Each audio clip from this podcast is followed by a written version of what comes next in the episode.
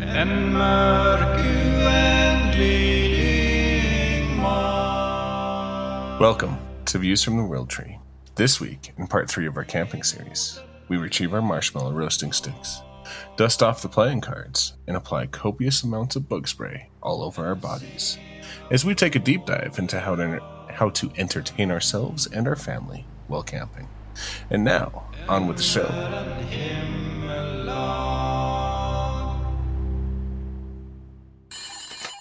Yes, I see. Good news, everyone! With a little less stuttering. All right, let's jump into news then. Um, so for this week, I have uh, still been reading my book Rooted that I've talked about for the last few weeks. Still making progress there. Um, and then for my fall asleep audiobook, I have switched to the Bobiverse series. Um, I think you're familiar with this one, right? Have you read this one? Slash so actually, to? I have read the first book. Um, I want to say about four years ago. I posted onto Facebook, "Hey, I'm looking for book recommendations. Do you have anything?" And you sent this to me, and it was Okay. On Amazon Unlimited, I think. Uh huh. So I downloaded it and I read it and I loved it. And then when I got about halfway through the second one, I kind of lost it. But the first one was phenomenal. Yeah. Yeah, agreed. Second one was yeah. Third one, yeah. But yeah, first one was great. okay. Um, anyway, third one, um, third oh, one no. like he kind of picked it back up and started to get good again. But anyway, yeah. So that's my my fall asleep book. Um, and I, I it's kind like of we funny. talked about how good it is, but what's it about? Just in case anybody's listening, it's like, oh, Yeah, I should probably should probably mention that. Ah, there's this book. It's got this weird so title. good, but we're not going to tell you what it is. um yeah so it's the series is called bobiverse uh the first book is called we are legion we are bob it's about this guy named bob um, robert johansson he is a software engineer um, who just made a whole crap ton of money selling his company uh, to some big conglomerate. And with part of that money that he made he decided that he wants to set up a trust um, with this company that called something cryogenics that basically is going to freeze his body when he dies until such time that medicine is advanced to where you know they can bring him back. And uh so through a you know a turn of events that you can read about if you want to he gets brought back but the process of doing that um is destructive so that they you know his head is his brain is destroyed. They put him in this like they basically create an ai an artificial intelligence that's supposedly a perfect copy of um, of him when he was alive. And he um, is given the job of being inserted into a space probe to go out and like um, kind of like an advanced scout to build like uh, habitable locations and find places for humanity to to spread to because the earth has been overpopulated and is full and they need somewhere else to go so that's pretty quick overview i miss anything no, I think you hit it. Um, it's goofy. It's tongue in cheek. It's definitely not like hard sci-fi. I'll just Yeah. throw that out there.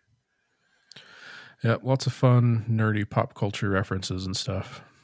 So um it was kind of funny when i so as people can probably tell i switch books a lot that i'm reading. I'm always reading three or four at the same time. And the audible narrator for the bobiverse series is the same narrator as andy weir's new book.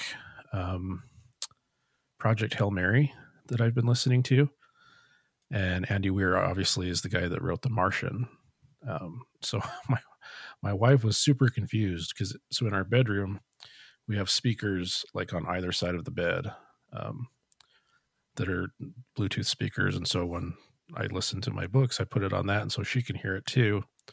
And she was super confused because the same voice, like that was talking last night and telling this story, is now suddenly telling a totally different story in a different universe and with different people. And suddenly the main character is not a a probe anymore; he's a human. And yeah, so it was kind of funny. That's awesome, actually.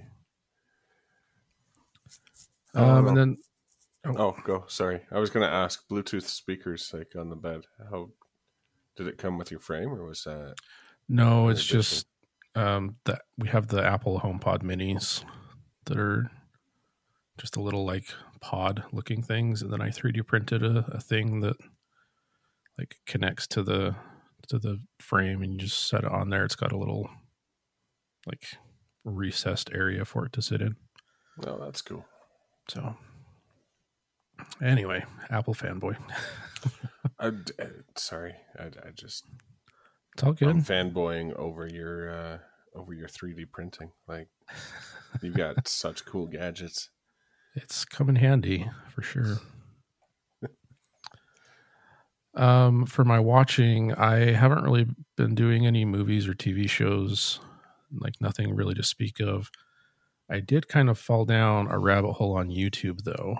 Um, there is this uh, hobby community around radio controlled trucks, um, specifically around like rock crawling and off roading. And so um, people will buy these like three, four hundred dollar, and obviously more, but the one that I was looking at was like three hundred dollars. And they're replicas of actual real world trucks, and they're electrical, radio controlled, and they will.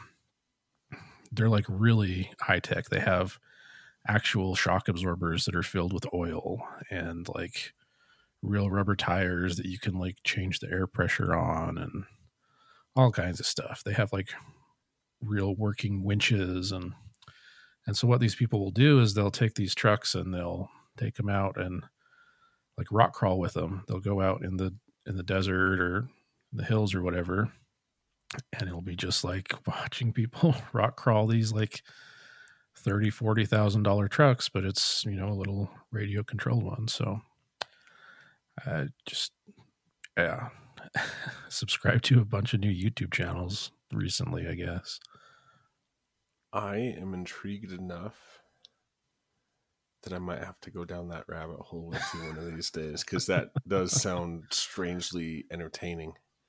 It's it, it really is and there's like all of these unwritten rules like so there's this one guy um i think his channel name is called west desert rc um and he's based in like southern utah but so i was watching him and he was like trying to go up over this like rocky obstacle thing and it's all pretty much scaled to you know what it would look like in real life and he does really good camera work and stuff and you know gets it down down low. And so it looks like you something you would see in i don't know like an off-road commercial i guess but uh, but there's all these like weird rules about it that i don't know not really rules but it's kind of seen as taboo to like if you get stuck to like pick up the the truck and move it or it's kind of like playing golf, right? You have to play the ball where it lies. Supposedly, it's one of those like unwritten etiquette things of the hobby. So it's kind of entertaining and really cool to watch because they'll like be doing this obstacle and they'll like get stuck. And so it's cool to watch them try and work out like, okay, how do I get unstuck, but without actually intervening in a way that wouldn't be possible if it was just the truck. You know, can I like deploy my winch? Can I like re-articulate some things? And these trucks are incredible. They have like locking differentials and stuff that you can lock and unlock and all kinds of crazy stuff. But it's really Oh, entertaining to watch. That sounds extremely geeky. So and I kind of dig it. I got to admit. definitely cheaper than the real thing. So Yeah, I well in my brain I'm sitting here going, you you live kind of close to BLM land. Like, do we need to buy some of these RC stuff and just have like a summer of uh, off roading RC vehicles? yeah, let's do it. yeah, I think it's literally, I I don't know, like a 10 minute drive. So Yeah, that sounds fun. We could go camping and, and climb mountains with our RC vehicles. anyway, so I don't know if I fall into the hobby itself, maybe we'll uh, talk about it more in the future. But uh, for actual news this week, uh, today actually, um, Blizzard announced a new mobile game in the Warcraft universe. Um, they had said that they were going to announce it, so it wasn't really a surprise. But uh, the game is called Warcraft Arclight Rumble, and uh, took me longer than I cared to admit to realize that the acronym for that is WAR, W A R. so, um, it's it looks fairly entertaining. Like, I'm not a huge mobile gamer, um, but it looks interesting enough that I'll probably play it. Um, if you've played Clash Royale or any other kind of like laned um, tower capturing game. It's fairly similar to that, but it's a lot more in depth. Uh, there's like talent trees, and um, there's also a PVE or a like a you play against the AI in a campaign mode, and there's quests to do, and dungeons and raids, and a progression system, leveling up, and it kind of follows the classic Warcraft. Um, so, like, you start out in Elwynn Forest, and you have to go and level up your your little team or your squad, and you take on Hogger, and you go to like Westfall, and you can go to the Barrens, and yeah, I don't know. Seems interesting. It's kind of fun to get a a fresh take on it, and at the same time revisit the IP. I know a lot of people were kind of annoyed because it looks I mean it, it's very like family friendly, right? It, it's a mobile game. It's very like lighthearted, cartoonish, um, even more so than like Hearthstone. And so a lot of people were criticizing it for that, but I think it looks like a lot of fun. I don't know. Did you get a chance to look at this one yet? I I looked around the website and I did uh, pre pre register for it. So on the website, so once it comes out, I'll probably get an email saying, "Hey, here it is." Um, but I don't know. As far as the the the way it looks, like making it family friendly, it's a way to get around the limitations over in Asia. Like I know the Asian World of Warcraft, they have to paint over or retexture the skeletons because that's offensive to the uh, the internet laws over in China. So, like making it super comical is a way to release one game without having to release multiple different games for different markets. So, I totally get why they're doing it.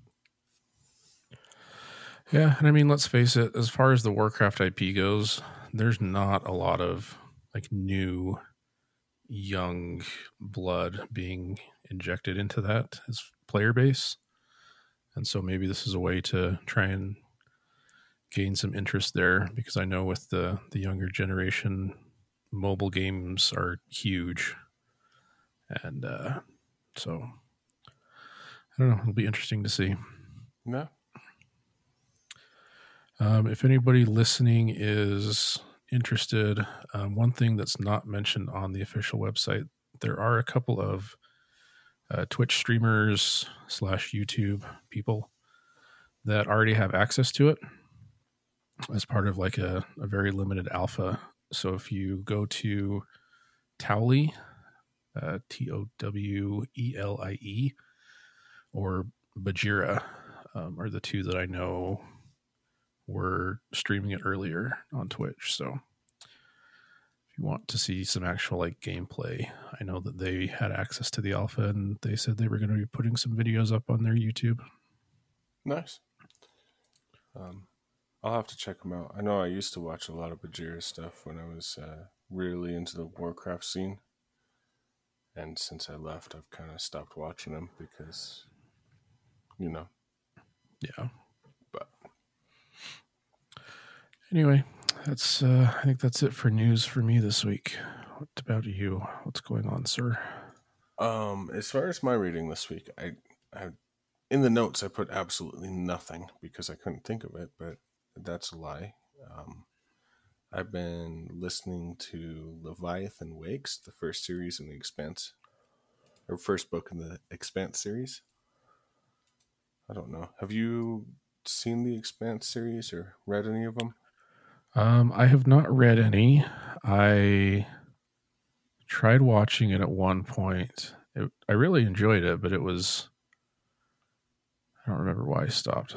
Might have just been too much drama. Fair. But yeah, Um, from what I've read online, the second book of the series is a lot better. But I have actually never seen any of the shows or movies. I, I don't even know. Um, so I haven't seen any of the series of The Expanse, but I decided to to listen to it, and I have to admit the uh, the story's got me hooked. This uh, this inside in group out group like the whole conflict type of thing it just feels like a star wars in um in our own solar system so it's kind of fun Hmm. that way i don't know if that's how it's going to end up i mean i'm only on chapter 13 out of close to a 700 page book so there's there's a lot more to it i assume so that's what I've been reading. nice. Um, as far as watching, nothing new. Uh, I did re-download Cyberpunk 2077 onto the Xbox, and I'm gonna go through and finally beat that game. I remember really enjoying the show, uh, the story, really enjoying the atmosphere and like the the sci-fi kind of cyberpunk feel. It's got that dystopian corporate takeover feel with like you being able to do something, right? So I've been enjoying going through that again. Um, hopefully, I'll make it past roughly the third. I'll say third chapter. I, I made it to the third act where you finally figured out what was happening. And then I kind of life caught up to me and I didn't Nice. So are you I gonna didn't get pick pick up uh, with your same save file or start over? No, I started all. I started over. I started back out in the Okay. desert as a nomad, and I'm Nice. rediscovering the city as it goes. That was going to be my next question: Nomad, Nomad Corpo, or uh, Street Kid? But Uh, the first time I ran through, I did Street Kid, and the interactions were a lot of fun. But I wanted to see it. Um, I assume I'm not giving any spoilers away now, but around the second act, you actually hook up with some uh, with a nomadic tribe to kind of take out a corporation. Mhm. and I wanted to see what the interactions were having the nomad background because that was probably the most intriguing part of the story to me. okay, My one complaint is they put you on rails a lot. mm, yeah, So, yeah, that's true. I yeah, when I did it, I haven't beat it either. Um, when I was playing through it, I did it as a nomad as well. So, which is probably no surprise to you since you you know me and my personality. But yeah. Well, we we have a similar personality. true. I, I play video games to sometimes escape my reality, so I try to do different things. Fair enough. And I will never, ever, ever be a corporate shill, so I will probably never play through that storyline. Yeah. So, yeah. Um, did did you make it to that second um that second part where you hook up with the nomads out in the desert? Um, I don't think so. If I did, it's slipped my mind. I gotta say, the story really picks up at that point. You get off the rails a little bit, and then the world opens up. It just takes a while to get there. Yeah, I think that's a big part of why I lost interest, if I'm being honest. So that's good to hear that it picks up. Yeah. And uh, for anybody that is listening that thought about he- trying it and got afraid of because of all the uh, all the bugs and whatnot, um, the uh, developers have finally squashed what feels like ninety five percent of the bugs. I the play is almost seamless now. Nice. So, yeah, just letting you know. Um, as far as news, uh, there's a viral video going around of uh, called "Praising Jesus at Thirty Thousand Feet." Have you seen it? Um, I have not. I, I missed that one somehow. Okay. Uh, basic premise: This church group on a commercial jet um, stands up and starts to sing a contemporary religious song up in the sky. Um, and people are, some people are standing, some people are singing along. Some of the people on the jet are looking on mortified. Um, it is the goofiest thing that I've ever seen, and in my opinion, in my personal opinion, it kind of offensive. hmm Like I don't know, I have a hard time when people force their religion on other people, especially when other people don't have a chance to walk away. Yeah. You, you, can't walk away when you're trapped in a tin can at 30,000 feet. So, I don't know. What are your thoughts? Like, is that acceptable? Is that too far? Um. uh, yeah. I gotta tread carefully here. I don't want to offend anybody on you know on either side of this. I think that that is probably crossing the line. Um, again, not having seen the video, but from what you describe, I think that's probably taking it a little too far.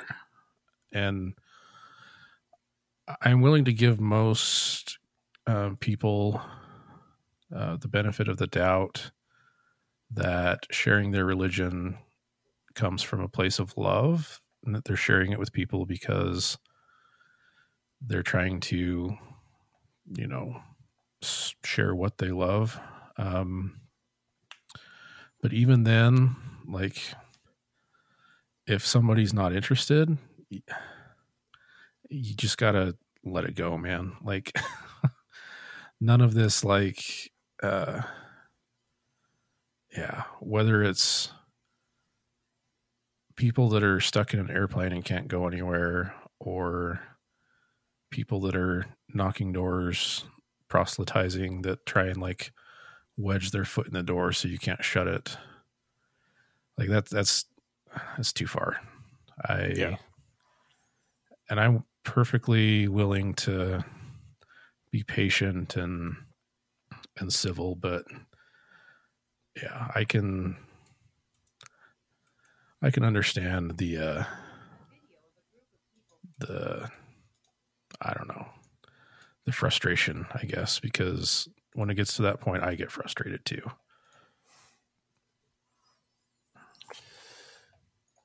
Yep. Um, I I couldn't agree more. I I I, I debated adding it because I do understand like faith can be a big driver for people, and they are so excited that they want to share it with other people. But uh, like yourself, like don't force it, please, type of thing. And it just felt that way to me. It felt a little forced, a little, um, I don't know, in your face religion type of thing. Mm-hmm. Um, the same group, it, it's actually interesting, and I, don't want to take too much time because we we we want to go talk about camping and the fun activities that we can do with our own guitars rather than um, rather than other people uh, coming and singing for us. But um, the other group, the same group, was seen uh, greeting Ukrainian refugees um, in a airport terminal. It looked like as they got off the plane with this exact same song that they performed up in the air, and so it it, it seems a little much to me. Yeah. Yeah, and I don't know. I mean, you just got to realize that not everybody has had the same life experience that you have. Like, people have all kinds of past experiences with religions of all kinds. And just because you are a, you know, again, we're assuming kind, upstanding individual genuinely trying to share what you care about from a you know from a good place it doesn't mean that that person has always had that experience with other people trying to share religion with them so Fair. anyway Yeah. no, that's perfect. and there's there there's so many different religions all over the world and uh, like I hate to say it but from well I don't hate to say it but from a pure numbers standpoint Christianity is not the the mainstream like when you start bringing people or you start talking to people from other countries and different ethnic backgrounds you got to realize not everybody shares your um, siloed view on on life. So Uh, I'm gonna play a little bit of a counter argument now. Um, coming from a Western European influence society, you can you can almost predict with close to a ninety percent certainty that most people have some sort of Christian upbringing. yeah, I would I would agree, You know, or at least have uh, had experience with it. so Yeah. I think the one difference is outside of the United States and Australia,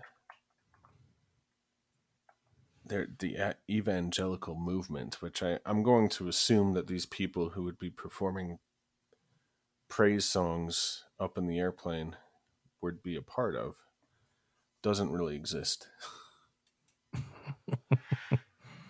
yeah, So I'll just put it there. We'll stop talking about it because I don't want to offend any of our listeners. Plus, we've been kind of rattling on about the news for a while. So, yeah. All right, well, I'll jump into part three of camping, and uh, this I'll just preface this by saying we are planning that this will be the final episode. We're not quite sure yet. uh, we do still have some of some of this that was pre-recorded, um, so we'll have to see how long that is once we get done uh, with our our topic today, and uh, you'll find out next week if it goes into part four or not. but yep. Um, and that is why I did not say part three of three or part three of four because there's no. yeah it's i think i think it's been good though we've covered a lot it's camping is something that you know we both like doing and obviously honestly it's a, a pretty broad topic so I have no complaints. I think it's uh, it's been fun. It's been fun talking about it and sharing ideas and doing a little bit of research and figuring out the different ways to do it because I always always look down on people that didn't didn't do the dispersed camping thing or do the backpacking as not real campers, but they're still real campers. Yeah. The older I get, the more I realize comfort is important. it it really is because if you're miserable, you're not enjoying yourself. So. So, how do we not be miserable camping? well, uh, that's kind of what we had planned to talk about today, right? So, wanted to look I at know that's why I said it. Sorry. uh, we wanted to look at some of the activities and stuff that you can do once you're actually there. And I know for me, this is usually the hard part um, because whenever I go with uh, with family and friends, um, I'm usually heavily heavily involved in the planning. Uh, part of that's just my personality. Part of that is um, a lot of the time uh, the family I go with doesn't have as much experience. Uh, so I'm always really focused on making sure that we have like meal plans and chore rotations and everything's packed and we're not forgetting anything and everybody's being safe and campsites are booked and all that kind of stuff. And then when we get there, honestly, I'm perfectly happy just to sit there with a book and like throw the ball for the dogs. Um, and so coming up with activities is usually the last thing on my mind. But when I'm trying to convince people to come camping with me, that's kind of like the first thing that they care about. Like, why should we go camping? What are we going to do that's fun? So, can you help us out here? Um, I can. Uh, mostly because I have done some stints as a Cub Scout leader. I've done some stints in the Boy Scouts. Um, I've had to come up with the activities, and not because I enjoy the activities. Because, like you, when I go camping to get away from like the hustle, and so this, uh, when I go, I'm perfectly happy in a hammock with a book or a magazine and just sitting. I love climbing mountains and sitting and just listening to nature around me. Um, but we'll get into that a little bit later. Um, but when I was writing the notes for this, um, I kind of broke it into three times. We've got the morning activities, we've got uh, the things that you do during the day, and then the things you do at evening or night. Um, and um, so uh, I'll start with some of the things uh, in the morning that uh, that I have kind of decided that we do. So when you're camping, you got to eat. So usually, for me, when I'm there with my family or with a different group, morning is a time to get together, figure out what the uh, what the plan for the day is. So not everybody likes to do everything. Some people want to stay around the campsite. Some people want to go hiking. Some people want to go fishing. So it's a time to kind of come together with whoever you're camping with and figure out what you're going to do.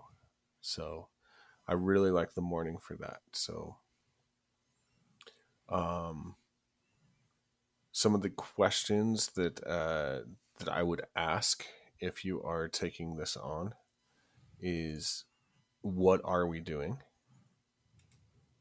Where do we need to go to do said activity? Is there anything we need to pack? And if it falls through, is there anything else that we can do that's similar?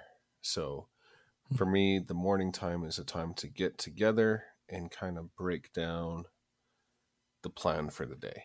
Um, so besides cooking and cleaning, is there anything that you and your family have done in the morning that's kind of different?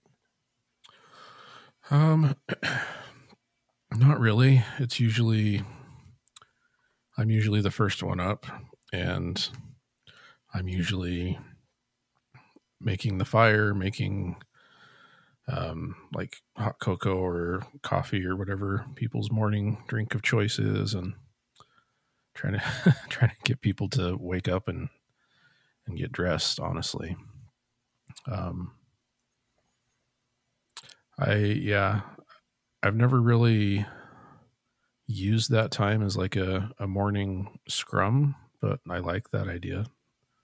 It's a good time for it. Yeah. Um. So, I guess uh, the next thing is what to do during the daytime.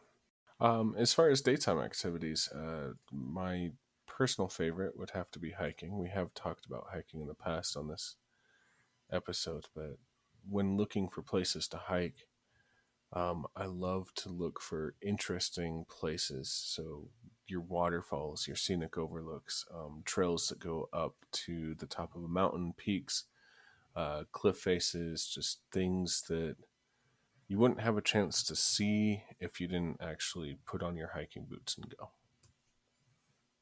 So, yeah, I I would agree. Hiking is a lot of fun, and um, depending on where you're going, you might want to research trails in advance. Uh, just depending on if you have, um, you know, a cell phone signal or not. Um, and if you so going back a couple episodes, maybe last episode, I can't remember at this point. Uh, but if you're staying in an organized campground, um, a lot of the times there will be a map near the entrance that will show like um, like trails that are that you can start from the campground. It'll tell you if like how difficult they are, how long they are. And if you're at a campground with a full time camp host, a lot of the time they will have like some maps and stuff that they can give you. So perfect. Um, and then, so another thing that you can do. Oh, sorry, printer's going off. Um, so another thing you can do if you're not the hiking type, which is totally fine. A lot of my family are not. Um, when you're stuck in the campsite with family and you don't want to, uh, you know, get on each other's nerves, playing some games are a great thing to kind of pass the time and it's a thing that a lot of families don't have a lot of time for otherwise, so it's a good time to do it.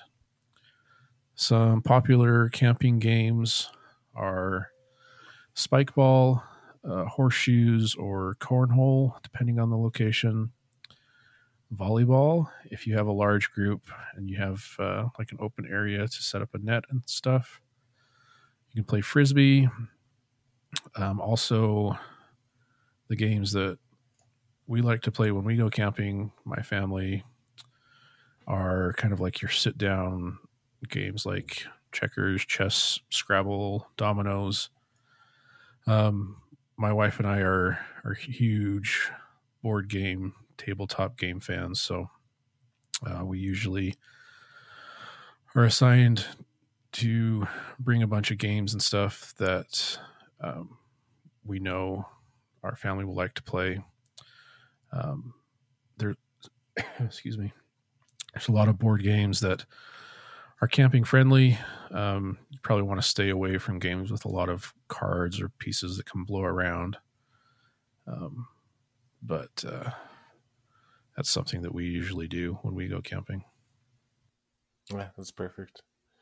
Uh, for me and my family, it's always dominoes, um, Mexican train, or chicken feet something that you can play with more than just two people. Um, also, if uh, if you're not with your family, uh, dominoes is also a betting game, so you can always play different different versions of poker with dominoes. That uh, if you're interested, DM us. I'll uh, I'll send you some links because it is fun. So.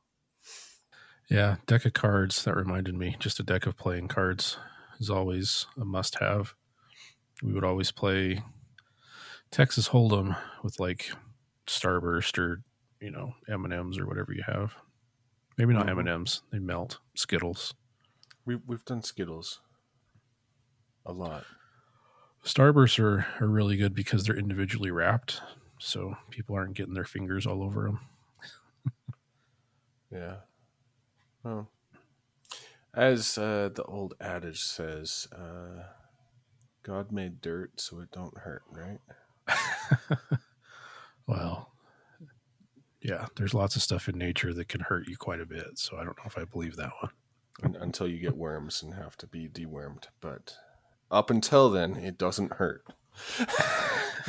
I have never personally uh, been dewormed. I've dewormed dogs and horses, and I think that's about it. But yeah, not pleasant. I have not had the uh, opportunity to have it done myself either. So, knock on wood. I hopefully I will never have to do that. But I don't go around eating mud pies, so There you go. chances are probably slim, unless somebody really has poor hygiene while they're cooking.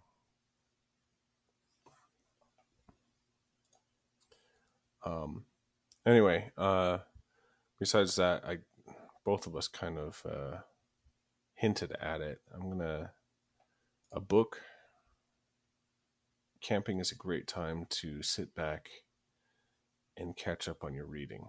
Um, for me, when I'm camping, I really enjoy like adventure books. Those are usually my go-to. So, uh, something kind of outdoors related, which is maybe weird. I'm experiencing the outdoors. Why should I live vicariously through a main character? But that's my go-to. Yeah, I for novels I would have to agree. Some type of adventure book. Um something light, um relatively moderately paced, easy to follow. Um I also if I were to read like some type of a I don't know what the what they're called, not self-help books, but like ph- philosophical books, I guess. Camping is a great time to do it. Um, and as far as like, I don't obviously you can't bring a ton of books. My, just because of space, my wife really likes bringing actual physical books when we're camping. Um, for me personally, I prefer to bring a Kindle. And like I said, like I said earlier, that's because when I'm reading, I tend to bounce back and forth between books a lot. And so I can just have my Kindle with like several hundred books on it. Um, and it's the, not the, like, not the tablet type of Kindle. It's the, the e paper or e ink one. So the battery lasts like three weeks.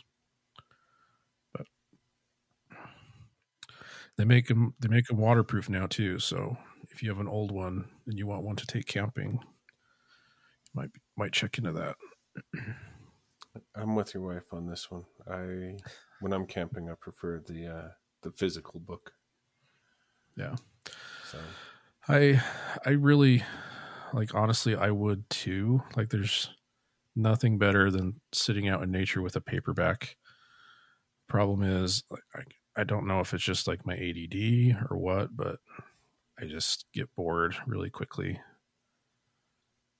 when I just have the one book to read. Well, it's Right. it's one of two things. I either get bored and if I try and power through, I just lose the ability to retain what I'm reading, or I like hyper focus on it and finish the entire book in one afternoon and then don't have anything to do the rest of the week. Right. My uh, my ADD manifests itself very similar. In fact, as you said, maybe it's my ADD. I just had like a AWOL Nation Sail go through my head. Blame it on my ADD. Sorry. Gonna get us demonetized. Just kidding. We're not monetized anyway. Yeah. It's all right. I sang it so off key. We're never gonna get uh, The get a algorithm copyright strike on that. Um, so kind of go to going along with reading. Um, I love a hammock. That's one of my all-time favorite things about camping is the ability to sit in a hammock. You don't really get to do that in the city all that often unless you have space to put one out in your backyard. So definitely a purchase, definitely get it. You can get them loose where you can tie it between two trees. A little bit harder to do. You got to be very selective on the trees. or you can get it with a stand and the stands now are these lightweight sheet metal like formed metal things that don't take up as much room and are actually pretty solid so you don't have to worry about it collapsing on you Yeah. My wife uh, loves, loves, loves hammocks as well. We have a freestanding one in our backyard, and we have a couple that we take camping that are um, like super heavy duty. They're made from like um, rip stop, like parachute nylon type stuff, and they have nylon webbing to hang them up. Um, my in laws also have a really interesting one. It's um, constructed identical to like the folding camp chairs, uh, but it's a hammock. So it sits about, I don't know, two feet off the ground, and it's just it folds up like a camp chair, and it just accordions out, and you can just lay on it. So well, that it also has like a little awning that fits over the top of it, so that you can have some shade there. Have you seen sorry going off the rails again have you seen the um i want to say it's uh one of those solar powered like sauna hot tub thing hammocks where you've got the hammock swing and it's got the solar heated water so you can fill it up with water and like sit in basically a hot tub while you're camping I have not. So it's like a like an actual tub that holds water, or it's like your uh it's like your parachute material it's like your nylon thing but it's got the inflatable uh jacket or sleeve that goes around it. Mm-hmm. and that's got the the solar conducting heat stuff like that a solar shower would have. Oh, it supposedly warms up the uh, water. I don't know that it, you would hit 101 degrees like you would in a hot tub. Yeah, but almost like a nice warm bath I have not seen that. Yeah, sorry. I just there's a uh, there's a TV show on Amazon Prime called Gadget Man that uh, looks at different gadgets. And one of the episodes he did was a camping gadget, and I can't remember if it was on that one or a different one that he did, but that was the that was the gadget that I went. Oh, that's actually kind of cool. Yeah, I'll have to look at that later. cool. Anyway, what's next? Um, fishing. So, I well I should start out by saying I understand fishing is a little bit controversial with uh, like animal rights people. So we're just going to uh, not touch on any of that. um, yeah. Fishing is one of my favorite things to do, um, whether that's fly fishing or kind of your more classic, like um, bait fishing, lure fishing. And a lot of campgrounds and camping areas tend to be close to lakes or streams. So chances are that there will be fishing nearby. Um, so if you plan to go fishing, obviously you'd want to research kind of what spots there are in the area, what you can expect to catch, what type of tackle to use. Um, you also want to take a look at regulations in the area. If you're camping on uh, Forest Service land, BLM land, there's always rules about uh, how many fish you can keep, what you can catch them with, where you can fish, when you can fish, and uh, also I believe pretty much everywhere you need to have a fishing license unless you're, you know, on your own private property. But um, also, as far as fishing goes, you can fish from the shore, you can fish from a boat. Um, they have these cool little one person inflatable things called float tubes. Uh, it's basically like a tube with a pair of pants attached, I guess is a way of looking at it. It's got like a little backrest. You can paddle around in those. Um, those are really popular for uh, like you put in upstream and you just kind of float down the stream nice and lazy, just fishing as you go. Um, I don't know what else to say about that without getting too deep into like fishing specifics. I feel like we could do an entire episode on fishing, where to fish, how to fish. So Probably could, yeah. How to we'll like just techniques, uh, how to cook them, how to clean them, all of that stuff. yeah. So look for that in the future. So today we'll just leave it as fishing is an activity that you can do. Yes, it is.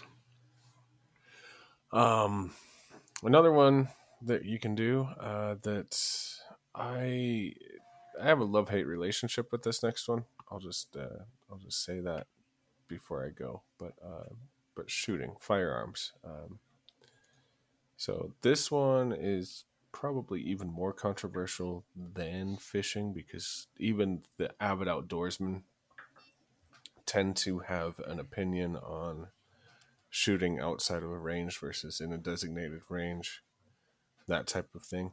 Um, if you're going to do it, it's fun, it's great.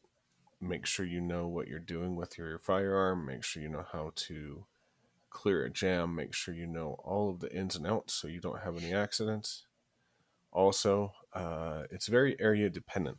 Um, some national forests, uh, even though firearms are used on them, will have designated sites where you go because the unfortunate reality is people who tend to go to the national uh, public lands to shoot do not follow um, the leave no trace ideals and they will shoot glass bottles and just leave all the crap up there. They they will uh, leave their targets, their bullet casings. They they the places where people go to shoot tend to get really trashed out, like extremely trashed out. Um, and so there is a kind of a courtesy thing. Uh, know where to shoot, know when to shoot, know how to shoot, and clean up after yourself. Uh, I guess one more thing that I would say on that here in Colorado, we are going to be under fire restrictions all year. We had one of the driest winters that I've ever seen.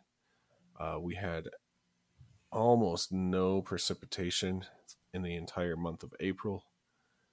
It's not getting better. And if there is a fire restriction, shooting is also banned.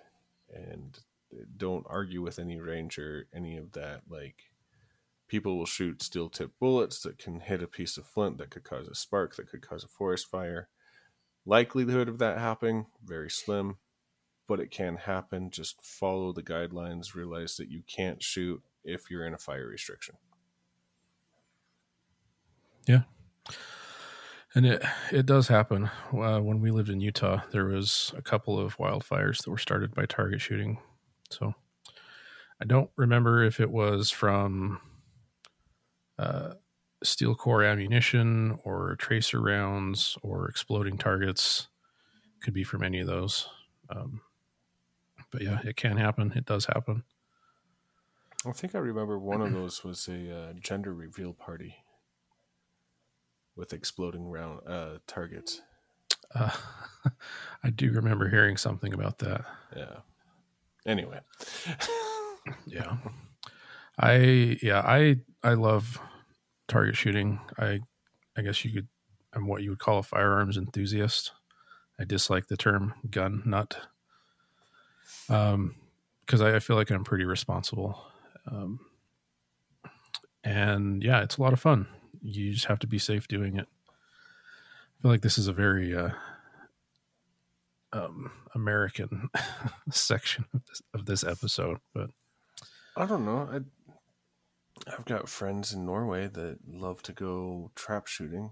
I've got friends in Scotland, the same thing. Like I, I feel like shooting is international. It it is, and it's it's definitely a fun thing to do in many different parts of the world. I feel like going out camping and just finding a an empty spot on the side of the highway to go target shooting is kind of a, a back you know backcountry American thing to do. Yes. There's no argument there. I think everywhere else it tends to be like at a an organized range. Um but yeah, so as far as the other the only other thing I was going to talk about is other than, you know, be safe. Um you talked about trash and that is a huge huge problem and it's a huge pet peeve of mine because the more that the more areas that are destroyed by target shooting, the less and less the uh, authorities want to allow that sort of thing, and so it, it impacts uh, everybody else. It impacts people like me, um, and it's not it's not even difficult to clean up after yourself. Just don't shoot beer bottles. Take like actual targets, bring them back with you. As far as picking up your bullet casings, what I do when I go shooting is I just lay out a tarp and then everybody stands like on the tarp or to the side of it so that they're when the the firearm ejects the casings they get ejected onto the tarp. And then when we're done you just gather up the corners of the tarp and um, dump it into a i take like a little a uh, little box that we just dump all the casings into. So and you can actually sell those. Like there are companies that will buy those and reload them and resell the the ammunition. So there's if you're just doing it because you're lazy, or if you're not doing it because you're lazy, um, maybe that's an incentive for you. you can yeah. make some money off of it.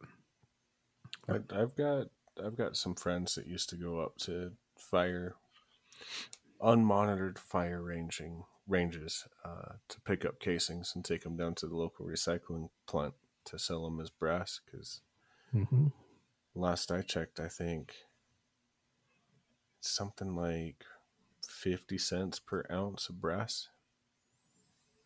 Yeah, it's it's not insignificant. So like probably at least if not more than aluminum cans. Yep. So I'm actually going to look it up real quick. Well, while you're doing that, uh, I'll talk about drawing and painting for a little bit. There you go.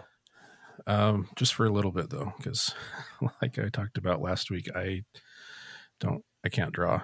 I'm learning to. I think I talked about that too. But, um, but the people I go camping with are very artistic. My mother-in-law is, uh, like went to school for art. So did my father-in-law.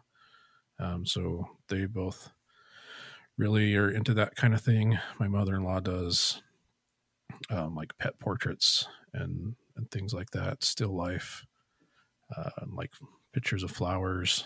But uh, she mainly, mainly does like pencil.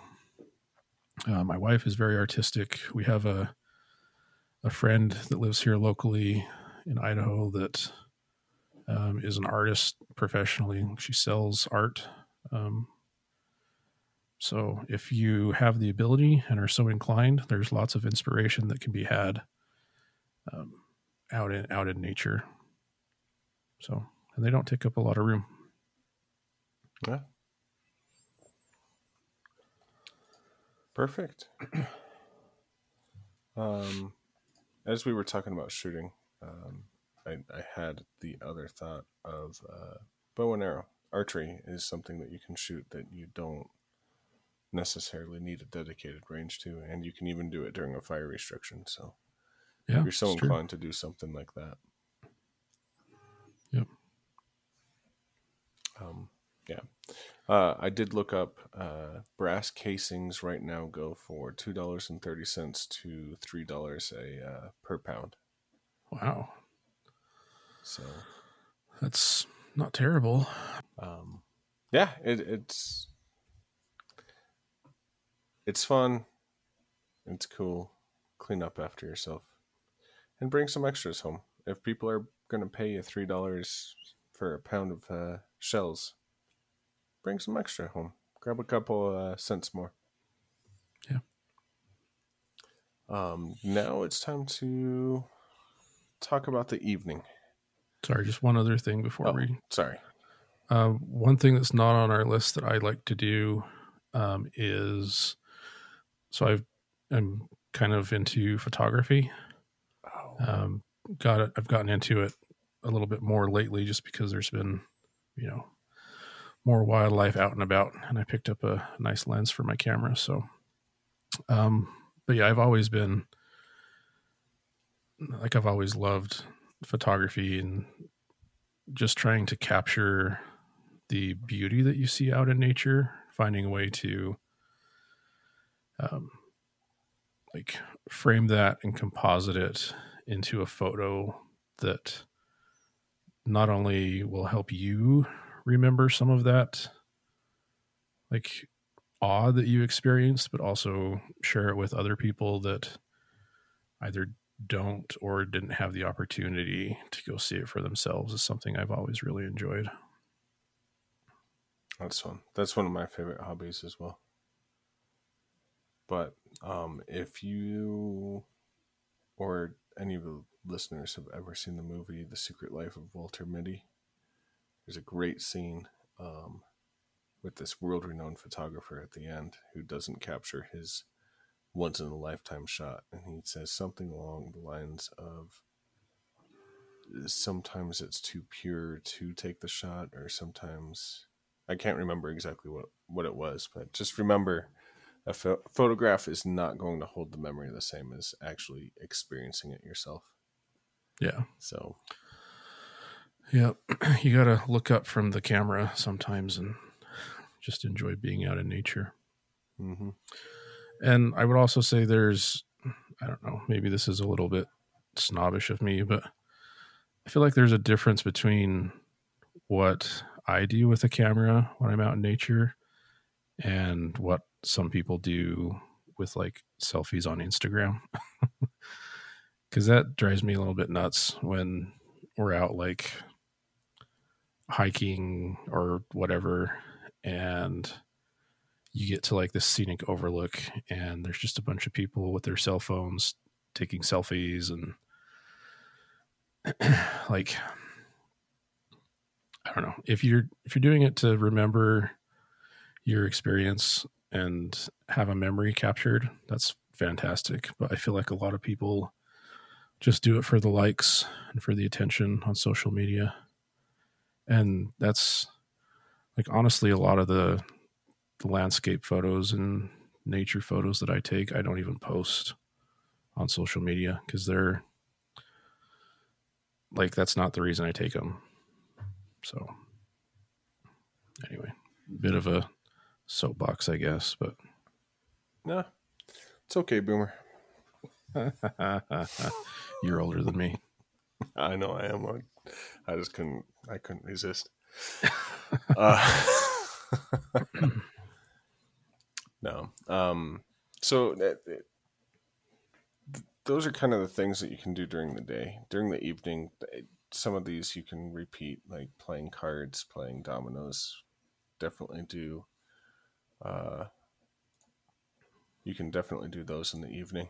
Um, so on this list we have uh, cooking as a family. Uh, this has always been one of my favorite things. I I don't know what it is. Um, no matter what it, when, whether I'm at home or out in the woods or out up in the mountains, when I cook as part of a group, it becomes more communal.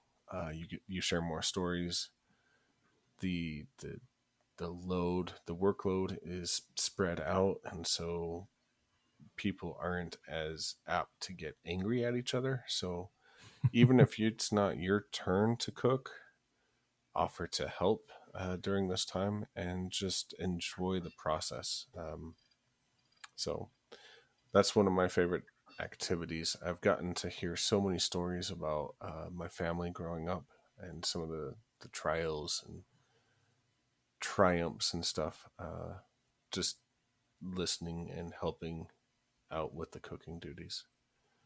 Um, and uh, the other reason why cooking as a family is awesome is if you have super little kids or um, or the you're going with your great great grandmother, everybody can do something in regards to preparing the food, and it's something that all hands can do, and all hands can kind of enjoy. Um, so and as mentioned before, coals are easier to manage than fire, so cooking on an open flame is great for hot dogs and marshmallows, not so great if you're doing a full course meal. yeah. Um, so one of my favorite things to do as an evening activity is just a campfire. Um, sounds like maybe uh, over where you live, might not be an option for the full year or maybe only in certain areas. Uh, I'm hoping that over here in, in Idaho, we stay a little bit wetter, but I like to just build a campfire, sit around it, and I don't know, there's, there's something about sitting around a fire, whether it's a campfire out in the mountains, whether it's a a little fire pit in your backyard, a fireplace in your house. I think it really speaks to like some of the the ancient like primal ancestral part of us as humans that you know fires were always a huge thing for safety and for comfort like it was the one place that our ancient ancestors felt safe. And it just makes you feel warm, makes you feel at home, makes you feel comfortable. Um, some of my best memories with family and friends have been around a fire. It's even back in like high school, this is something we would do often, like as often as we could. Just go out with friends, make a campfire, roast some marshmallows. Um, you know, maybe tell tell some stories if you're with family. Um, you can just remember some of the funny moments um, that you guys have experienced. Um, you can also tell stories. You know, um, something that like cowboys used to do sitting around the fire at night were just tell stories. That's how a lot of the like the some of the tall tales came to be stuff like Paul Bunyan and and uh, all of those stories. You can talk about your family history if you're out with family. You know, if grandma goes camping with you, you can sit and have her share some of those memories and stuff from when she was a kid. Um, you can also, you know, lighten it up a little bit, tell some ghost stories. It's always fun to to sit around the campfire and scare yourself silly when you're um, out there listening to all the unfamiliar sounds at night. So, or scare people that aren't used to the woods. that, Yeah. that was always my favorite. You hear a coyote yell, and some people have never heard that before.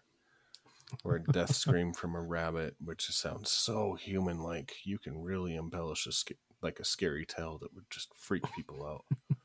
so, yeah. Yep. Um, yeah, stories. That's all my all-time favorite. Uh, another thing that I love living in the city, we take the stars for granted because we don't really get to see them. I love getting out away from everything and being able to look up and see the Milky Way. And and when I say the Milky Way, like yes, every star we see is the Milky Way. But if you get into a place without any city lights, you get to see like this cloud, this cluster of stars upon stars upon stars upon stars, and it's so thick that you can see why the Milky Way galaxy is called the Milky Way galaxy. And it is one of my all time favorite things about camping. I love it.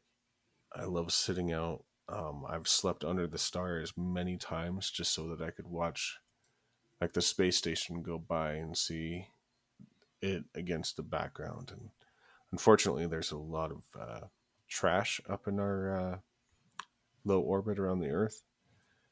Uh, so half the stars that we might be seeing may not actually be stars, may just be rocket bodies or dead satellites, but it really is breathtaking to get out there and look up at the sky. Agreed. You almost feel dizzy sometimes.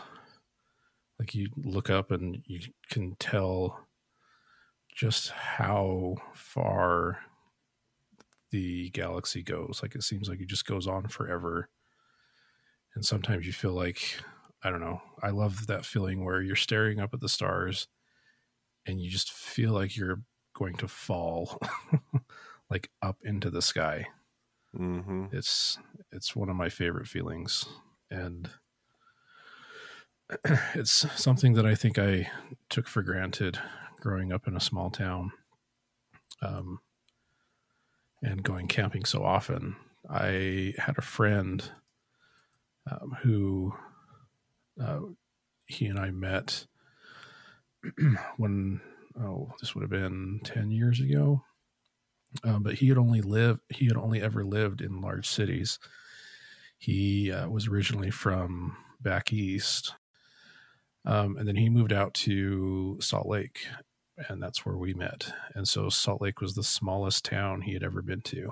And uh, we went camping just on like a, a weekend trip down to bryce canyon in southern utah which is there's this thing called I forget what exactly it's called. They're called dark sites, uh, but there's like a, an organization that certifies these locations on Earth as certified dark sites where the light pollution is below a certain level. And Bryce Canyon down in southern Utah, uh, several areas down there are some of the darkest locations in the United States. And it was so awesome to see the stars kind of through his eyes in a way because he had never seen like you know back east where he was from probably never saw a star ever. Um, living in salt lake maybe saw like the north star maybe the big dipper or part of it. Um, he was just shocked to see that like if you go if you google search milky way and you see these awesome um, landscape photos where there'll be like the horizon and then you'll see like the arm of the milky way stretching up over the sky he was convinced that those were fake like that, that people just like that they were cgi um, and granted, some of them have like, you know, filters that they've put on or they're like long exposure photos. But really, like, you get out there where it's far enough away from the light pollution, and that's exactly what it looks like. Is you can see like not just stars, but you can see like the cloud of the galaxy and all of these nebula and stuff. And it was just so crazy to to watch him experience that for the first time. I kind of wish that I could go through and experience that for the first time, like now that I'm older and can appreciate it. Yeah, for sure. My uh, my grandpa used to make fun of me whenever I'd go out to visit him, uh, just because when the sun went down, I wanted to stay out in the front yard and just stare at the skies because I'd never seen so many stars. And so yeah, he, he made fun of me, but he always made it made a point to take me somewhere where the uh, where the sky was dark enough to see more stars, and so I've I've always had a special special fondness for looking at at this night sky. Yeah. So Um, really quick, I want to recommend an app um, for stargazing. this is one that I use. It's called Night Sky X, and like, yes, part of camping is getting away from technology, but sometimes technology can help um, you have a better experience. And this is just in plain and simple terms, it's a star chart on your smartphone um, you open it up and it uses the gyroscope of the phone so wherever you point the phone it like shows you the stars that are in that direction and it will label them tell you what they are. It'll draw the constellations for you so that if you're you know if you see a star or a constellation or something in the sky and you're like what is that? You can just look at the app and point your phone at it.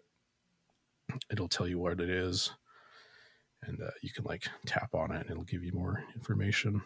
So it also tracks satellites i think though i don't really use it for that as much but it's a pretty cool app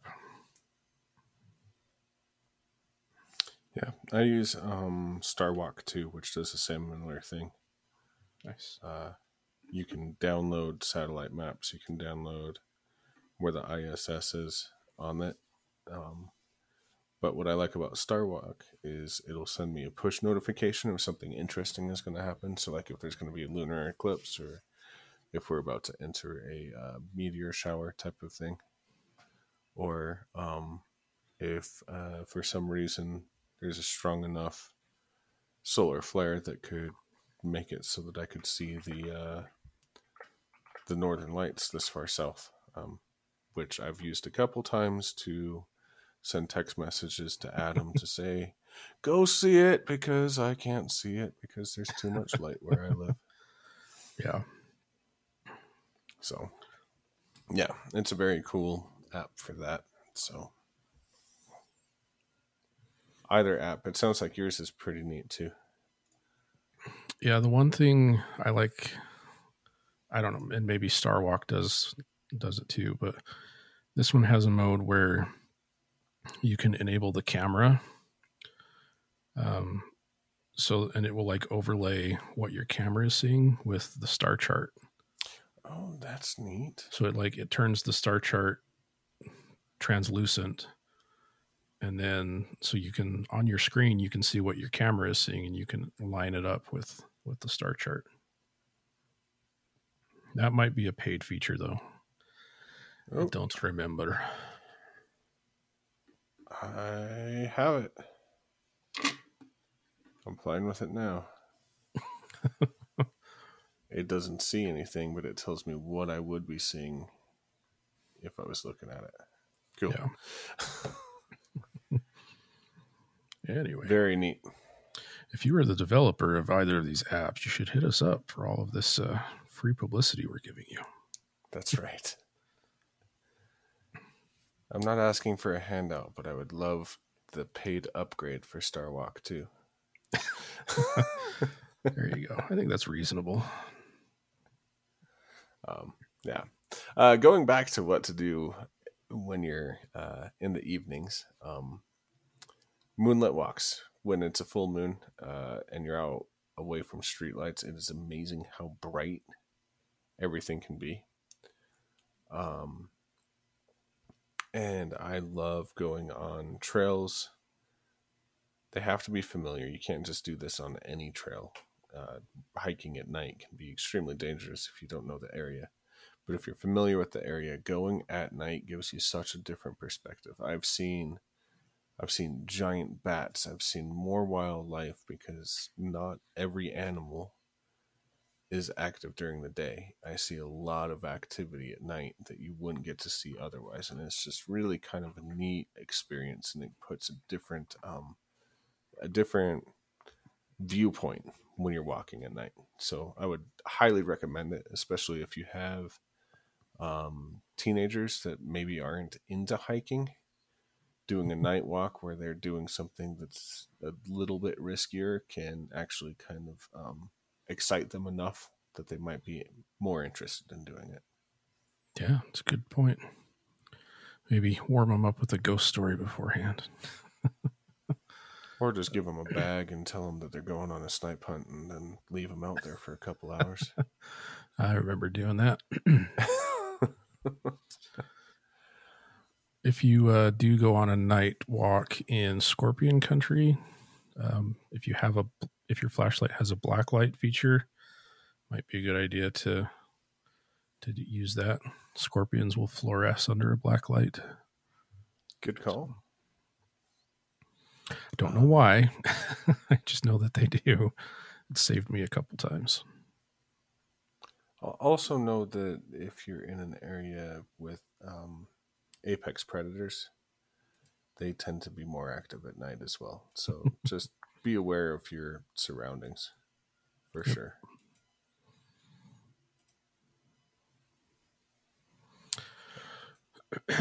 All right. Um, last on the list of evening activities, Yeti calling. I'm gonna let you take this one. I added this just because um, there's these shows on um, on Discovery Channel and its affiliates uh, where they hunt the Yeti, and these uh, expert biologists um, will just go out there and they will scream at the top of their lungs and they call it a Yeti call, and it just cracks me up. I don't know why.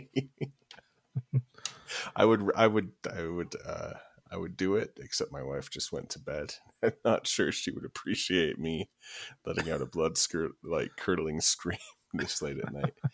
But it is the funniest thing in the world. That's why I added it. That does sound highly, highly entertaining.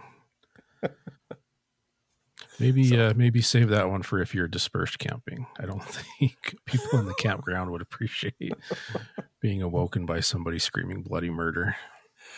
Yeah. So, um, yeah, that, I just added that because it was funny. It tickled my funny bone. So, Nice, I like it. uh, well, that I think wraps it up for camping activities based on the uh, current timestamp. I also think that we're going to have a part four. sweet. Uh, should we skip to mindfulness? Yeah. Um, for our mindfulness moment today, uh, we wanted to go back to kind of where we started and hit the uh, Havamal again. Um, for those unfamiliar, the Havamal is the uh, the wisdom of Odin from the Norse mythologies. Um, this one is stanza 18, uh, Jackson Crawford translation. Only a man who is wide traveled and has wandered far can know something about how, how other men think. Such a man is wise. Um, and remember, man is kind of the universal, like, human race. So basically, in my opinion, this is saying that only a person who has gone outside of the comforts of their home and experienced the wider world uh, can truly understand how another person may see the world. And um, kind of going along the lines with our camping, I think it's important to put yourself out there and learn from new experiences.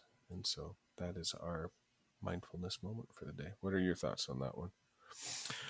Um, I I agree. We, I mean, I kind of alluded to this um, with your your news bit about the uh, praising Jesus at thirty thousand feet or whatever it was. Um, but so a term that has kind of become popular in the last few years is echo chamber. Um, and specifically with the way it relates to social media. And an echo chamber is basically we see all these things on whatever platform, Twitter, Facebook, and we think that that's how the world is. And then when we encounter something contrary to that, um, we, you know, we get upset or whatever. Um, and the reason for that is we tend to surround ourselves with people or sources that hold a lot of the same viewpoints that we do. And it's basically just a, a modern version of confirmation bias, uh, which means that you, like I said, you surround yourself with similar viewpoints, which reinforces those beliefs.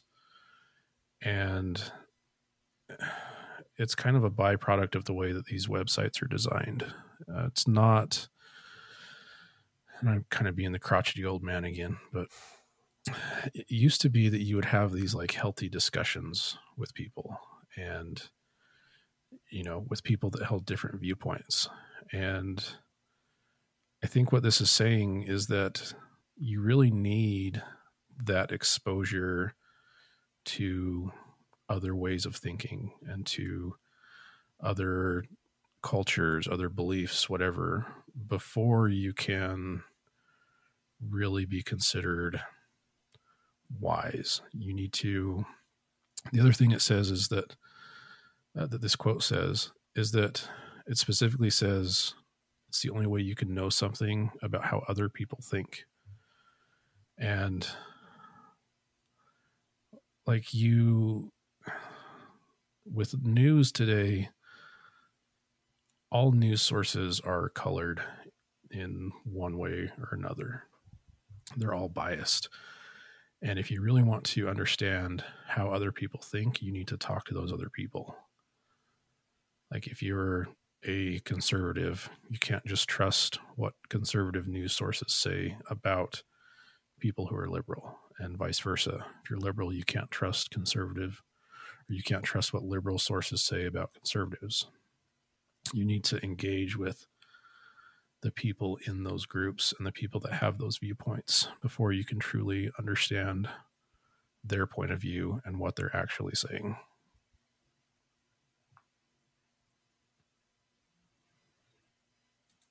I think that's well said. I think it was long said. uh, long said, yet still well said. Yeah. Well, th- that ends part three of what has turned into a four point part camping series. Um, thank you for joining us on this uh, on this journey um, through the ins and outs of camping. I hope you all are enjoying it and look forward to the end of this road next week um, as we wrap things up. We'll see you then.